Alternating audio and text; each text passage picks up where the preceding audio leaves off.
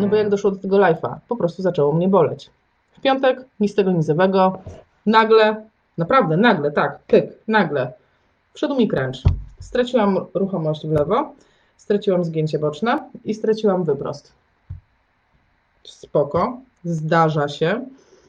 Z drugiej strony rotacja, zgięcie boczne w drugą stronę było zachowane, zgięcie do przodu zachowane. Więc można powiedzieć klasyczny wzorzec, Aśka, tam masz normalny wzorzec dyskopatii, dostała się tyle mieszali. Ale chciałabym, żebyśmy generalnie zaczęli sobie od tego, chcę wam powiedzieć, jak ja widzę kwestię bólu.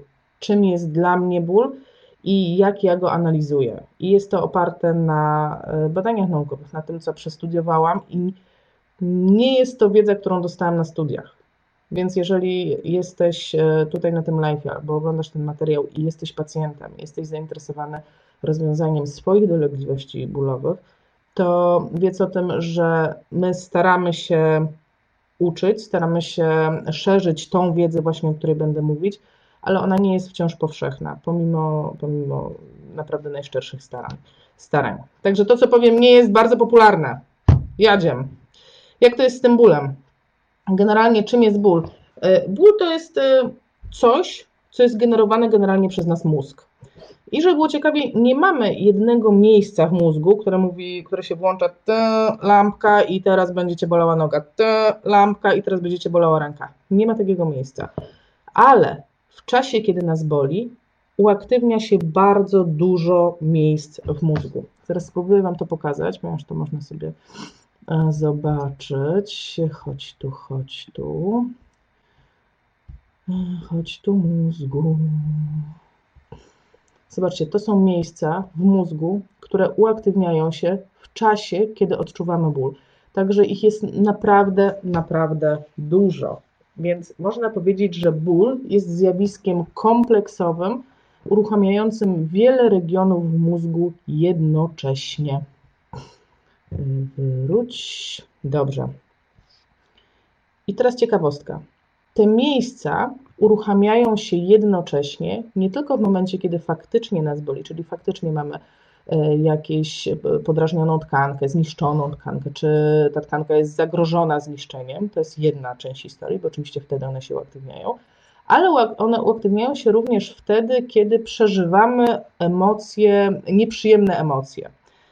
Czyli na przykład eksperyment, na którym, z którego wywnioskowano to, polegał na tym, że porównywano reakcje mózgu badanych do sytuacji, sytuacji, w której cierpieli, rzeczywiście odczuwali ból, do sytuacji, w której tylko przedstawiano im wspomnienie osoby, która niedawno ich porzuciła, dawnego, niedawnego partnera. To były takie świeże, świeże sytuacje rozstań. I okazało się, że oni mają dokładnie te same reakcje w mózgu, co pozwoliło wnioskować, że zasadniczo ból jest czymś, co tak naprawdę jest interpretacją, jest, jest bardziej złożonym procesem niż tylko pocięta tkanka czy naruszona tkanka i bodziec bólowy i ból wywołany w mózgu. Więc w tej chwili wiemy już, że dzięki temu, że bardzo dużo obszarów uaktywnia się w momencie, kiedy nas boli, to również uaktywniają się te obszary, które są połączone z bólem, czyli jeżeli miałam wypadek, no to e, oprócz tego, że miałam wypadek, uderzenie, sama trauma, e, samej sytuacji pod kątem tkanek, że coś mi się stało, ale tak, siedziałam w samochodzie, przede mną jechał, nie wiem, czerwony Volkswagen, a wszystko to się stało w ogóle nad jeziorem i bałam się, że wpadnę do tego jeziora z tym całym samochodem. Więc te wszystkie bodźce zaczynają się kodować w mózgu i potem tak naprawdę nie wiadomo, który z nich będzie w stanie wywołać dolegliwości bólowe. To jest jedna z teorii. Ciekawostka kolejna. Te obszary, które się uruchamiają w tym momencie, kiedy nas boli, są bardzo blisko albo nakładają się wręcz na te obszary, które aktywują się w momencie, kiedy odczuwamy przyjemność. I to jest dopiero jazda, ponieważ jak to się mówi, od miłości do nienawiści jeden krok, to tak samo od przyjemności do bólu też jest tylko jeden krok i w tym kontekście można zrozumieć wszystkie na przykład fascynacje, na przykład taką sytuację, że idziemy na masaż. Są takie osoby, które idą na masaż i bardzo lubią, kiedy ten masaż jest mocny, kiedy wchodzi wręcz, kiedy wręcz wchodzi w ból, nie bójmy się użyć tego słowa, ale wtedy to jest taki ból, który my akceptujemy, który lubimy, jak to mówię, to jest taki ból sprawiający przyjemność, bo ja jestem jedną z tych osób, więc jak najbardziej rozumiem to zjawisko.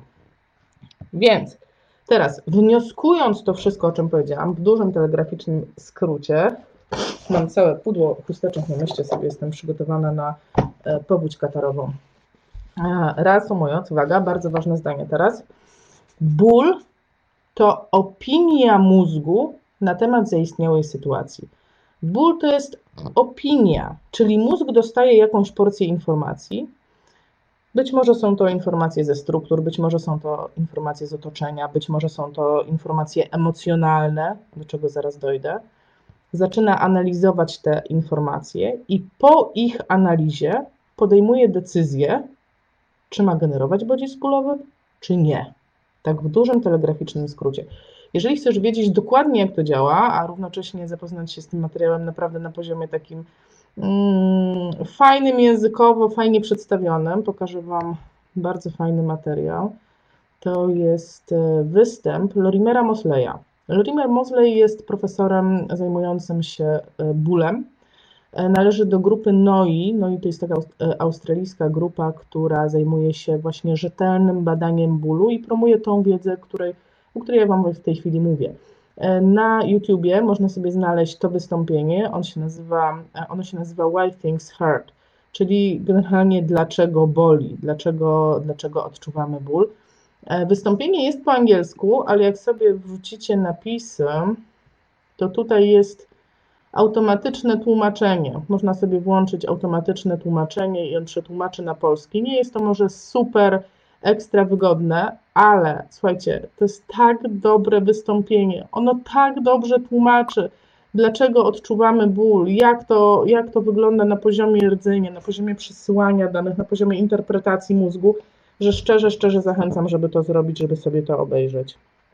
Ponieważ generalnie w dużym telegraficznym skrócie istnieją sytuacje, w którym w ogóle nie mamy zniszczonych tkanek, w ogóle, po prostu nic się nie wydarzyło, a odczuwamy ból. Tak naprawdę no mnie się zdarza notorycznie, że siedzę sobie i nie wiem, zaboli mnie noga zupełnie bez powodu, czy zaszczypie mnie ręka. No tych wrażeń naprawdę zdarza się, zdarza się dużo. I są również, no zresztą jest cała gama chorób polegających na tym, że nie ma żadnych zaburzeń strukturalnych, a jest ból i takim naczelnym, rasowym przykładem takich chorób jest właśnie fibromialgia, gdzie nie ma zmian strukturalnych, a jest duża, duża, duża dolegliwości bólowe. To jest jedna sytuacja, a z drugiej strony może być sytuacja zupełnie przeciwna, czyli może być sytuacja, w której mamy uszkodzone tkanki i mamy zagrożenie dla samych tkanek, ale tego bólu nie nie odczuwamy. Pomyśl teraz o takiej sytuacji, kiedy byłeś na super imprezie, po prostu była ekstra atmosfera, dyskoteka, tańce, hulanki, swawole, było super. Wracasz do domu, następnego dnia budzisz się, wypijasz kawę i orientujesz się, że masz na przykład wielkiego siniaka pod kolanem. Notoryczne. Albo jak jesteś terapeutą, wracasz do domu, rozbierasz się wieczorem do kąpieli i orientujesz się, że całe nogi są w siniakach, zupełnie przypadkiem w siniakach, dokładnie na wysokości leżanek, wśród których pracujesz. Bardzo, bardzo częsta sprawa. Ja na przykład mam notorycznie siniaki na rękach, akurat na wysokości klamek, bo notorycznie zaczepiam o klamkę i nawet nie wiem, kiedy to się dzieje. Nie odczuwam wtedy jakiegoś specjalnego bólu. I to jest jak najbardziej normalna sprawa, ponieważ nasz mózg nie interpretuje tych sytuacji jako sytuacje zagrażające, w związku z tym po prostu decyduje, ok, to nie będzie bolało. Jeżeli chcecie szerzej po, poczytać na ten temat, to ja swego czasu się potrudziłam i napisałam serię artykułów, które się nazywają Dlaczego boli. Jest Dlaczego boli część pierwsza, Dlaczego boli część druga i Dlaczego boli część trzecia. A do tego, żeby było jeszcze ciekawiej, żeby było, żeby nie było tak w ogóle lekko i przyjemnie, nagrałam na YouTube materiał, którego teraz nie otwierałam, ale okej, nie jest to aż takie ważne, żeby teraz go otworzyć. Jest to jeden z najmniej popularnych materiałów na moim YouTubie, bo się nazywa Fenomen centralnej sensytyzacji. I fenomen centralnej sensytyzacji jest to zjawisko opisujące ból przewlekły i tłumaczące, dlaczego człowiek, który bardzo długo cierpi na dolegliwości bólowe i przychodzi do nas, a my go badamy na wszystkie strony i nie możemy znaleźć żadnego wzorca stawowego, żadnych jakichś konkretnych dolegliwości. No generalnie nic tam się nie dzieje, jest czysty, a on cierpi na ból, to on nie jest świrem. I żeby to zrozumieć, trzeba wiedzieć, czym jest fenomen centralnej sensytyzacji i wiem, tytuł filmu brzmi beznadziejnie i nikt w niego nie chce zaglądać.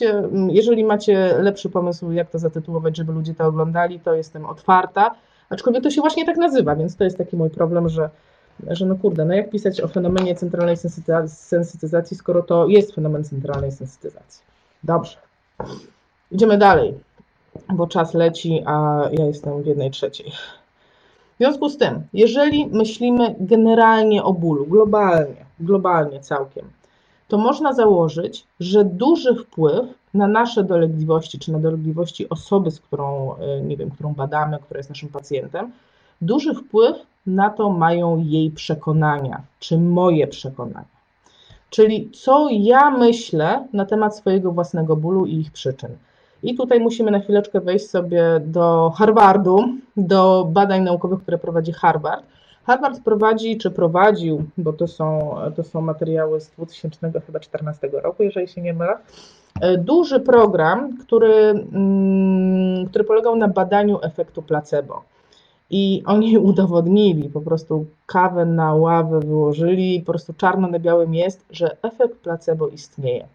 To znaczy, że w zależności od tego, co ja sądzę, co uważam, zmienia się chemia i struktura mojego ciała. I to jest potwierdzone, tam były eksperymenty robione na przykład na pokojówkach w hotelu, gdzie dzielono pokojówki w hotelu na dwie grupy.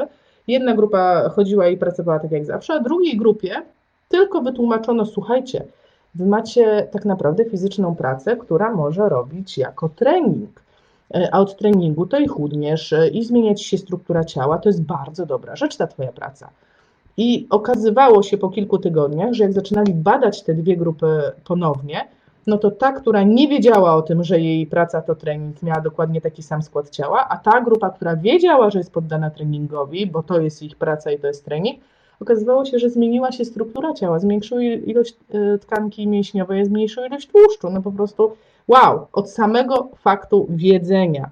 Takim bardzo spektakularnym przykładem dla mnie jest przykład też, też jednych z badań, gdzie wywieziono faceta, sportowca do ośrodka badawczego wysoko położonego nad poziomem morza, w związku z tym tam jest mało tlenu. I sportowiec wiedział o tym, no, że jedzie, no bo to są warunki, prawda, treningowe, żeby pojechać tam, gdzie jest mało tlenu, żeby wytwarzać więcej tej hemoglobiny, hemoglobiny, adaptować się do tych warunków utrudnionych. Niemniej sportowcowi powiedziano, tutaj masz butle tlenowe, bo pewnie nie dasz rady bez tlenu i idziesz na, tle, na trening z butlami treno, tlenowymi. I przed treningiem pobrano krew, zbadano markery w krwi mierzące ilość tlenu. Jeżeli w organizmie zaczyna brakować tlenu, zmienia się chemia krwi, bo musi dojść informacja, jest, mało jest tlenu w płucach, więc idzie informacja dla chemoreceptorów i receptory i informacja idzie w krwi, że potrzeba zmienić, nie wiem, przyspieszyć oddech, zmienić tętno. Nie jestem ekspertem w fizjologii, ale generalnie to są zmiany chemiczne, które następują, kiedy brakuje nam tlenu i nie mamy na to wpływu, po prostu brakuje tlenu, hemoreceptory w płucach to rejestrują i tyle. Więc co się stało z tym facetem? Dali mu butlę, powiedzieli mu idziesz na trening, tylko nie ma tlenu za bardzo w atmosferze, w związku z tym idziesz z butlami tlenowymi, robisz trening, wracamy i mierzymy ci ile ty masz tam, jakie ty masz te markery ponownie natlenowania w krwi. Słuchajcie, on poszedł na ten trening, zrobił go, wrócił i, i okazało się, że krew jest absolutnie niezmieniona. Krew jest dokładnie taka, jak, jak była wcześniej. Trening w ogóle na niego nie wpłynął i wszystko byłoby zrozumiałe, tylko że w butlach nie było tlenu. W związku z tym jego samo przekonanie o tym, że trenuje z tlenem, wpłynęło na to, że jego chemia się nie zmieniła. Tych przykładów jest oczywiście więcej. Jeżeli temat wydaje się interesujący, uwaga, znowu przełączenie, to polecam obejrzenie sobie tego dokumentu. On się nazywa The Power of the Placebo i to jest dokument nakręcony przez B B C. Niestety jest na YouTubie w bardzo kiepskiej wersji, ale słuchajcie, nawet w takiej wersji polecam, kurczę, obejrzeć to. I to jest dla odmiany chyba z tłumaczeniem na, pol na polski, o ile się, stop, o ile się nie mylę. Trzeba sobie zobaczyć. Wydaje mi się, że ja to oglądam, że to było tłumaczone na polski. The Power of the Placebo. I tam są właśnie opisane te wszystkie eksperymenty, Harvard i tak dalej. Serdecznie polecam. Do czego dążę? Do tego, że nasze przekonania mają wpływ na naszą chemię, mają wpływ na nasze ciało i mogą nam albo zaszkodzić, albo pomóc, bo to działa w dwie strony. Jeżeli myślę, że umrę, że jest beznadziejnie, no to prawdopodobnie moje ciało będzie dokładnie tak reagowało. A jeżeli myślę, że no, zasadniczo to jest naturalna reakcja, no spuchło, no to naturalnie, no, organizm wygenerował stan zapalny, no to przecież to jest wszystko po to, żeby wyzdrowieć. Wtedy mamy szansę wyzdrowieć szybciej. Więc nasze przekonania wydają się być kluczowe w percepcji bólu. No ale przekonania to przekonania, więc jak można je zmienić? Mam wpływ na własne przekonania poprzez to, w jaki sposób mówię sama do siebie i w jaki sposób mówię o rzeczach, które mnie spotkały, tudzież jeżeli jestem fizjoterapeutą, czy terapeutą, czy lekarzem, wszystko jedno, bo to akurat dotyczy wszystkich zawodów medycznych, ponieważ e, uderzmy się w piersi, że wszyscy jesteśmy na jakimś etapie winni tego, że traumatyzowaliśmy pacjentów i straszyliśmy ich tym, że siądzie na wózek, że będzie go bolało, że będzie gorzej, że jak nie kupi poduszki pod lędźwie, to po prostu to zginie marnie. Więc to, jak mówimy, ma wpływ na to, jak myślimy, a to, jak myślimy, ma wpływ na to, jak działa nasze ciało. Znowu w dużym telegraficznym skrócie, więc możemy przyjąć, że przekonania wpływają na to, co nas boli, a co nie. Dam Wam taki przykład. Jak pewnie osób, większość osób wie, ja bardzo lubię sporty siłowe, bardzo lubię chodzić na siłownię, bardzo lubię robić taki klasyczny trening siłowy i częścią takiego, takiego klasycznego treningu siłowego są martwe ciągi. Martwy ciąg to jest taka sytuacja, kiedy bierzesz duży ciężar, który leży na podłodze i generalnie podnosisz go tak, żeby się wyprostować i podnosisz go, no nie mogę powiedzieć, że z pleców, z krzyża, bo tak nie jest, ale no, on na pewno przenosi się przez plecy. Przenosi się przez dolny odcinek lędźwiowy, przenosi się przez cały generalnie, yy, przez cały kręgosłup. I jak ja wykonuję martwe ciągi, a wykonuję je bardzo, to są bardzo ciężkie martwe ciągi, w granicach stu kilogramów nawet, w związku z tym po takim treningu mnie plecy po prostu bolą. Ale bolą mnie dlatego, no bo trenowałam, więc mam tak zwane domsy, czyli, yy, czyli zakwasy. No właśnie, zapomniałam powiedzieć jednej rzeczy.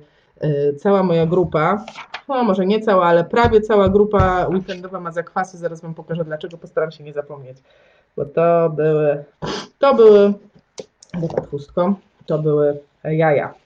No, więc jak ja wychodzę z siłowni, mam bol, obolałe plecy, następnego dnia mam obolałe plecy, ale wiem o tym, że jest to efekt mojego treningu i wręcz jestem zadowolona. Ok, są zakwasy, czyli wysiłek był dostatecznie duży, żeby wpłynąć na strukturę moich mięśni, czyli super, mam ten efekt, o który mi chodzi. Mięśnie będą rosły, mięśnie będą coraz silniejsze. Je, yeah, właśnie tak ma być.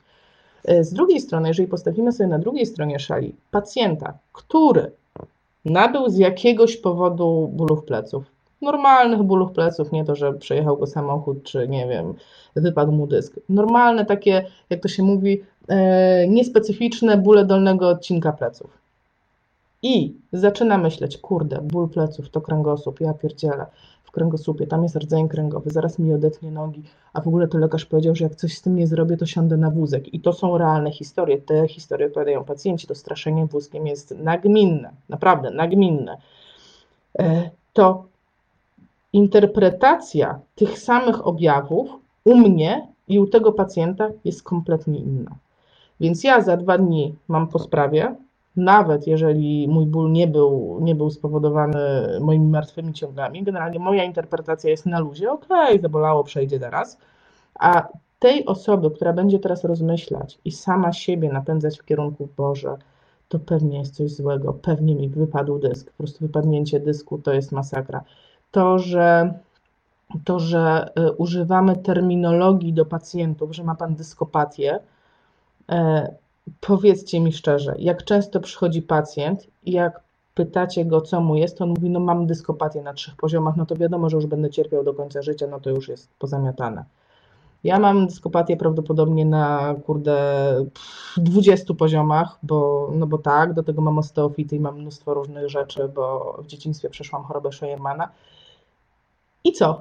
I nic. I to jest też zbadane naukowo, że sam fakt, że mamy w badaniu obrazowym dyskopatię, czy mamy w badaniu obrazowym zmiany zwyrodnieniowe, to to tylko tak strasznie brzmi, ale zupełnie o niczym nie świadczy, bo liczy się stan kliniczny, ale również to właśnie, co chcę Wam dzisiaj przekazać, że oprócz tego stanu klinicznego liczą się przekonania, to co ja myślę na temat swojego własnego bólu. Dalej, interpretacja objawów. Jeżeli pojawia się stan zapalny, czyli jest ocieplenie, jest obrzęk, jest ból, jest zmniejszona ruchomość, to tak naprawdę czym jest stan zapalny? Stan zapalny jest czymś, co wytwarza nasz organizm, żeby naprawiać swoje tkanki. Więc nawet jeżeli mam realny problem w tkankach, mam stan zapalny, to moja interpretacja powinna być taka, ok, to jest dobre, to jest dla mnie, to jest okresowe, to niedługo minie, ale to jest po to, żeby mi pomóc. Dla mnie to jest prawidłowa interpretacja. E, sytuacja, kiedy o Boże, stan zapalny, ale opuchły, ja pierdziu, no to, to już chyba nigdy nie zejdzie. Będzie inaczej predysponowała pacjenta do powrotu do zdrowia, czy nie. I teraz, jak to użyć w praktyce? Znowu się rozpędziłam i znowu się rozjedzie w czasie. Jak to użyć w praktyce? Ja mam taki swój schemat. Wiadomo, że badanie funkcjonalne jest na pierwszym miejscu. I mam nadzieję, że tego nie muszę podkreślać. Nie chciałabym żadnych komentarzy pod live'em, pod tytułem o Boże, pominęłaś badanie funkcjonalne, no przecież tam struktura jak raka ma. To jest dla mnie baza i ja zakładam, że każdy fizjoterapeuta, który odwiedza mnie w trakcie live'u, czy każdy fizjoterapeuta, który wchodzi ze mną w interakcję, no to on wie o tym, że trzeba zbadać. No to ja nie muszę o tym mówić, że trzeba go zbadać, bo on na pierwszym roku studiów się dowiedział, że, że trzeba zbadać. Więc to nie jest tajemnica. Ja mówię, jak poszerzyć badanie i jak poszerzyć swoją percepcję sytuacji i jak szerzej pomóc pacjentowi. To, co jest bazowe i co jest konieczne, jest bazowe i jest konieczne i to mamy w wytycznych K I F zresztą, więc ja no nie mam zamiaru powtarzać informacji, które są powszechne i dostępne i powinny być oczywiste po studiach. Ale jak użyć w praktyce faktu, że to, co myślimy, to jak myślimy i to, co przeżyliśmy i, yy, i to, w jaki sposób odczuwamy, ma wpływ na nasze dolegliwości bólowe? Poszerzyć wywiad. I teraz trzeba go poszerzyć yy, trosze, no, trzeba go poszerzyć po prostu mądrze. Teraz Wam powiem dokładnie, jak to zrobić. Ja to interpretuję tak. Jeżeli przychodzi do mnie człowiek i skarży się na, na dolegliwości bólowe, na pierwszym miejscu zaczynam szukać problemu strukturalnego, czy rzeczywiście, czy on ma faktycznie problem. Czyli, no tak jak powiedziałam, wykonuję zwykłe badanie. Po prostu badam gościa. Nawet jeżeli znajdę jakiś problem, no bo też y, prawda jest taka, że każdy z nas ma jakiś problem. Więc najłatwiejszą ścieżką jest powiedzieć, o Boże, no tak, no, no, no, no, masz tutaj y, żebro rzekome, y, no, to, no to tak, to jest twój problem. To jest najprostsze wyjście z sytuacji. Tylko że to żebro to on miał od urodzenia, a cierpi od dwóch tygodni, no to chyba jednak coś się musiało wydarzyć. Więc ja idę dalej, nawet jeżeli znalazłam problem, zastanawiam się, czy ten problem jest istotny w tej sytuacji. Czy on jest istotny? Nawet mam przykład taki, taki bardzo konkretny przykład z mojego życia, bo tak mi jest najłatwiej. Ja miałam kiedyś taki incydent, dźwignęłam pacjenta w pracy, i ja go jakoś tak dźwignęłam niefortunnie, trzymałam go przez pół godziny, pienizowałam go generalnie. Ja był pacjent ciężki, spastyczny, no rzeczywiście to była taka ciężka pienizacja. I po tym wszystkim, po tej jednostce, kiedy ja rzeczywiście się wysilałam, pochyliłam się, żeby pomóc mu włożyć nogę na wózek i w tym momencie rzeczywiście pykło mi w kręgosłupie, zostałam w tej pozycji i miałam faktycznie prawdziwy problem. Tam rzeczywiście się chyba rozleciał dysk. I faktycznie trafiłam do łóżka na miesiąc z nogami w pozycji krzesełkowej, także całe klasyczne leczenie mam ze sobą. I to był mój faktyczny problem, to była faktyczna dyskopatia i to był istotny problem i struktura była przyczyną mojego bólu. Ale to, co się stało w piątek, i teraz wracamy do naszej sytuacji przed kursem, to, co się stało w piątek, nie było faktycznym problemem strukturalnym, pomimo tego, że wywiad jest bardzo podobny, ponieważ było to nagle. Było to w momencie, kiedy wychodziłam z samochodu. Pożegnałam się z Marcinem w sali kursowej. Przyjechałam do mojej cioci, gdzie byłam zaproszona na nocleg. Przyjechałam na parking, zajęło mi to całe dziewięć minut. Wysiadłam z samochodu w fantastycznej formie i bez żadnej przyczyny pyknęło mi w szyi. Żadnej. Nie było żadnej przyczyny. Ani się nie schylałam, ani nie dźwigałam. Nic. Po prostu pykło. Okay. Więc to nie była istotna przyczyna strukturalna. Skąd o tym wiem? Ponieważ na to myślenie przestawiłam się już wiele, wiele lat temu, bo teoretycznie jeszcze pięć lat temu, jakby przyszedł do mnie pacjent, to mi go zbadała, wszystko mi wyszło, tak jak Wam powiedziałam. Ograniczenie rotacji w lewo, ograniczenie skłonu w lewo, zresztą do tej pory jeszcze mam troszeczkę, e, niemożność wyprostu, za to w prawo wszystko dobrze, więc ograniczenie stricte kierunkowe, e, interpretacja objawów, przepuklina tylnoboczna, lewostronna. Dziękuję. Poziom C cztery, C pięć, ponieważ te objawy były właśnie w tym, e, w tym obszarze. Super. I abstrahując od tego, że to rzeczywiście tak wyglądało, to nie miało żadnej przyczyny, ale gdyby ktoś chciał rzetelnie przeprowadzić ze mną wywiad poszerzony, to dowiedziałby się, że właśnie wracam ze spotkania, w którym przygotowujemy ostatnie szkolenie w tym roku, zamykające cały cykl, jaki, jaki sobie wymyśliliśmy, jeśli chodzi o szkolenia w Krakowie. Jest to ostatnie szkolenie z mojego cyklu szkoleń, które wymyśliłam od lipca. To były cztery szkolenia, które weszły na rynek i bardzo dziękuję wszystkim, którzy na nich byli. A było, jak policzyłam, słuchajcie, specjalnie do Was policzyłam, sto jedenaście osób było u mnie na szkoleniach. E, tylko przez te pół roku, więc jestem zarąbiście dumna. I w piątek było przygotowanie do tego ostatniego. I musicie wiedzieć, że przygotowanie szkoleń zajmuje potworną ilość czasu. Ja od lipca nie robiłam nic innego oprócz przygotowywania szkoleń. Nic innego. Siedziałam od rana do nocy. Nie miałam wolnych dni, nie miałam wolnych weekendów, nie miałam wakacji, moje ostatnie wakacje były w czerwcu, więc to był kawał ciężkiej pracy i założenie było takie, przeprowadzamy to szkolenie, dopinamy to na sto procent i mam wolne. Przyjechałam. W bardzo miłej rozmowie dowiedziałam się, że szkolenia są bardzo fajne, bardzo się podobają, dobrze się sprzedają, wszystko jest super, no ale grupa oprócz ręki i nogi to chciałaby jeszcze tułów. Super. Tułowia nie było w ogóle w planach. W mojej głowie było tylko to, Aśka, odpocznij, odpocznij, odpocznij. Więc z jednej strony super, chcecie tułów, rewelacja, ten tułów powstanie, bo oczywiście no, super, ten tułów po prostu będzie i będzie w przyszłym roku już i będzie w Krakowie, także też można, właśnie tu jest prośba Marcina, że jeżeli ktoś byłby zainteresowany tułowiem, to można się zapisywać na listę zainteresowanych, wtedy w pierwszej kolejności dostajecie o tym informację, bo wiem, że dla niektórych to ważne, szczególnie dla tych osób, które były i na kończynie górnej i na dolnej i chciałyby sobie domknąć to wszystko, już zamknąć całość. Więc wracając do moich dolegliwości bólowych i do sytuacji teraz, to się tak ładnie nazywa biopsychospołeczna sytuacja. Dodatkowa praca w momencie, kiedy nie chciałam już mieć dodatkowej pracy. Stres wielomiesięczny, którego kulminacja ma nastąpić następnego dnia. I dodatkowo zajeżdżam do cioci, a sytuacja nasza rodzinna jest taka, że to jest takie family reunion. My żeśmy się nie kontaktowali przez około trzydzieści lat. W międzyczasie tam były tragedie rodzinne i generalnie sytuacja była taka, że miałam spędzić noc w pokoju mojego zmarne, zmarłego brata. I mi się wydawało, że mnie to zupełnie nie rusza. No wręcz dobrze, family reunion, cieszymy się, znowu się spotykamy. Ale jakimś cudem właśnie pod tym blokiem, właśnie pod jego oknem łapie mnie kręć szyi. I w tym momencie ja już wiem, ja już wtedy wiedziałam, że to nie ma nic wspólnego ze strukturami mojej szyi, to nie ma nic wspólnego z przeciążeniem, to nie ma nic wspólnego z moją szyją. Po prostu mam dolegliwości bólowe, które są odpowiedzią na stresy, które mi się nawarstwiły w tym okresie. Więc jedynym rozsądnym podejściem jest, uwaga, teraz co zrobić, żeby mu pomóc?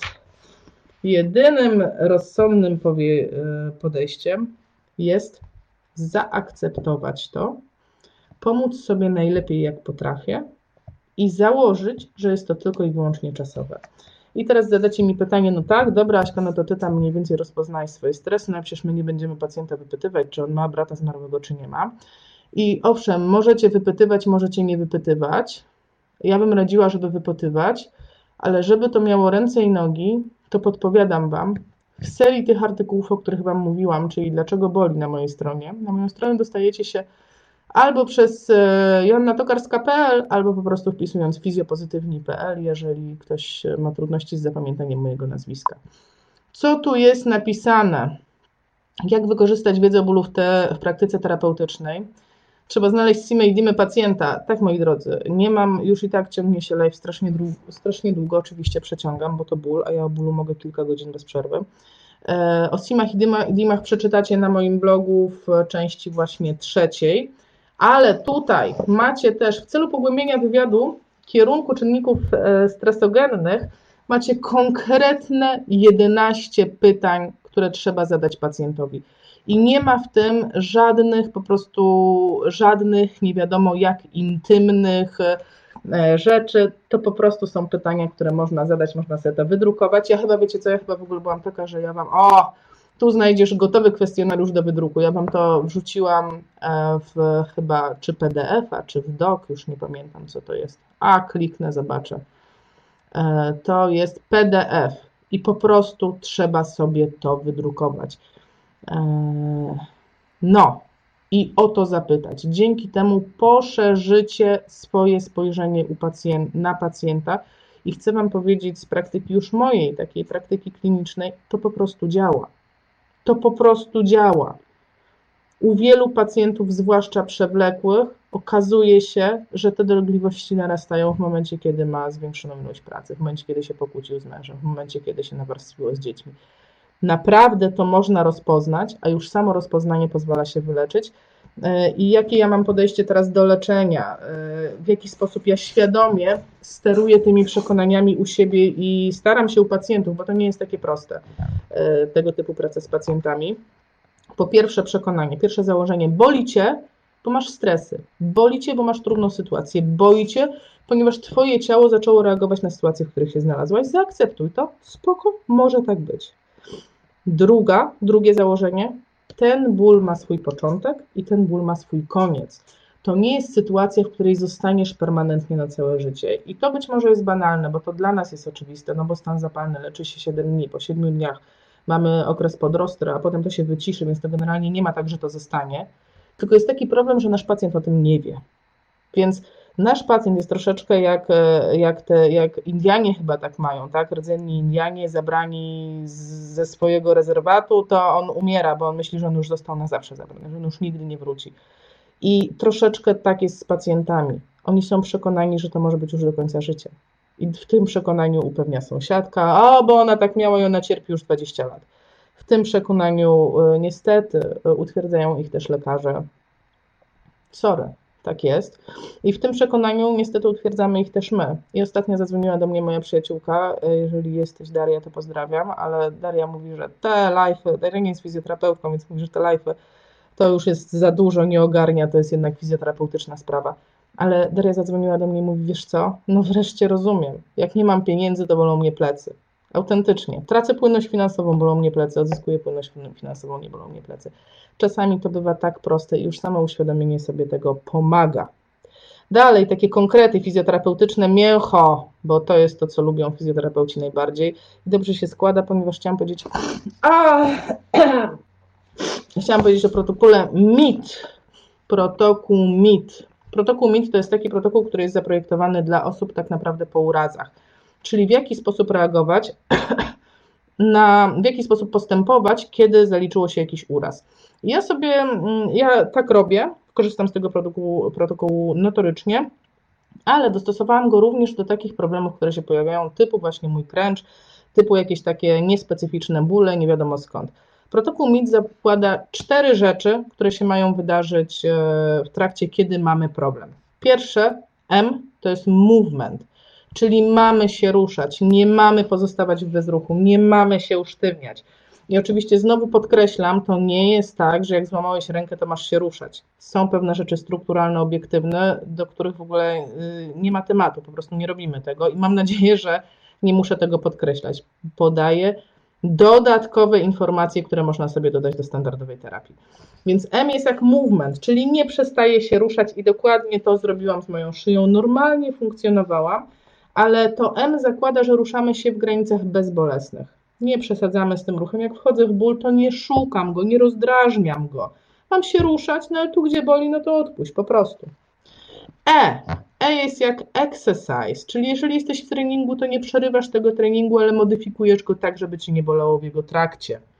W moim wypadku tym ćwiczeniem było poprowadzenie szkolenia i Ja już zaliczyłam nie jeden kręt szyi w moim życiu i muszę wam powiedzieć, że ostatnie były kilka lat temu, to były takie kręcze, tak jak teraz patrzę na to, w wyniku małe dziecko, zestresowana mama w pracy. W związku z tym nocny jakiś kręcz szyi. I ja pamiętam, że ja wtedy z tych sytuacji nie mogłam się wykaraskać. Mijał tydzień, ja tydzień spędzałam w łóżku na jakichś lekach przeciwbólowych i generalnie bardzo słabo to przychodziło. A tym razem nie. Skoro wiadomo, że to jest moje, że to jest moje stresowe, że to jest moje emocjonalne, no to znaczy, że to po prostu przejdzie. Zostaję w E jak exercise, czyli idę normalnie, prowadzę szkolenie i tyle. No najwyżej nie będę patrzeć w lewo, no nic wielkiego się nie wydarzy. Grupa zawsze może stanąć po prawej. A! A jest jak analgezja, czyli znieczulenie. Czyli nie boję się, w moim wypadku ja po prostu idę do apteki, kupuję ketonal, biorę tabletkę i, i tyle. Nie bójmy się znieczulenia, ono ma nam pomagać. Te jak terapii. Podpowiadaliście mi dużo różnych rzeczy, bo ja napisałam o tym nad live'em, że, że mam taki problem, więc generalnie ja robię to, co mi, to, co zalecacie i tak jak widzę, wszyscy postępujemy tak samo. A to jakieś punkty, a to sobie pomobilizować, te struktury, a to sobie poruszać, a to powięziowo, a to podłożyć się komuś na stół. Dokładnie tak i dokładnie ja tak robię. Więc pomimo tego, właśnie chciałam, żebyście zauważyli to, pomimo tego, że ja rozpoznałam swój problem emocjonalny tak naprawdę, swój problem stresowy, to nie znaczy, że ja mam się nie terapiować, to nie znaczy, że ja mam odpuścić wszystko, już no już Panie Boże, takie stresy mam, no to już trzeba tak żyć. Nie, nie, nie. Aktywnie działam na poziomie tym fizjoterapeutycznym, jaki poprawię, a jedyne co dodaję, to dodaję zmianę własnego myślenia. I to by było na tyle. Znowu, Jezu, Aśka, znowu robisz po prostu turbo długiego live'a. Ja jeszcze chciałam wam pokazać, dlaczego my wszyscy mamy zakwasy. Muszę wam pokazać.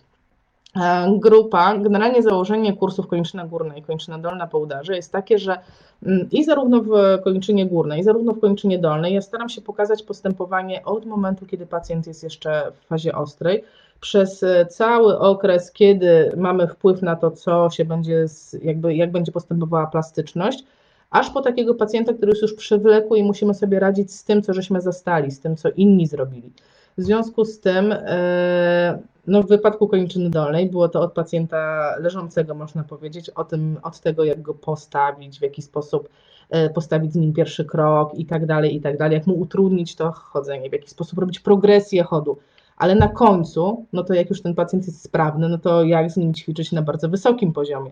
I ja korzystam z elementów crossfitu, korzystam z elementów treningu funkcjonalnego, w związku z tym moi pacjenci robią barpisy, robią różne rzeczy, które się robi na crossficie i żeby nie być gołosłowną, ja robię z moimi pacjentami taką próbę, która nazywa się Death by Barpees.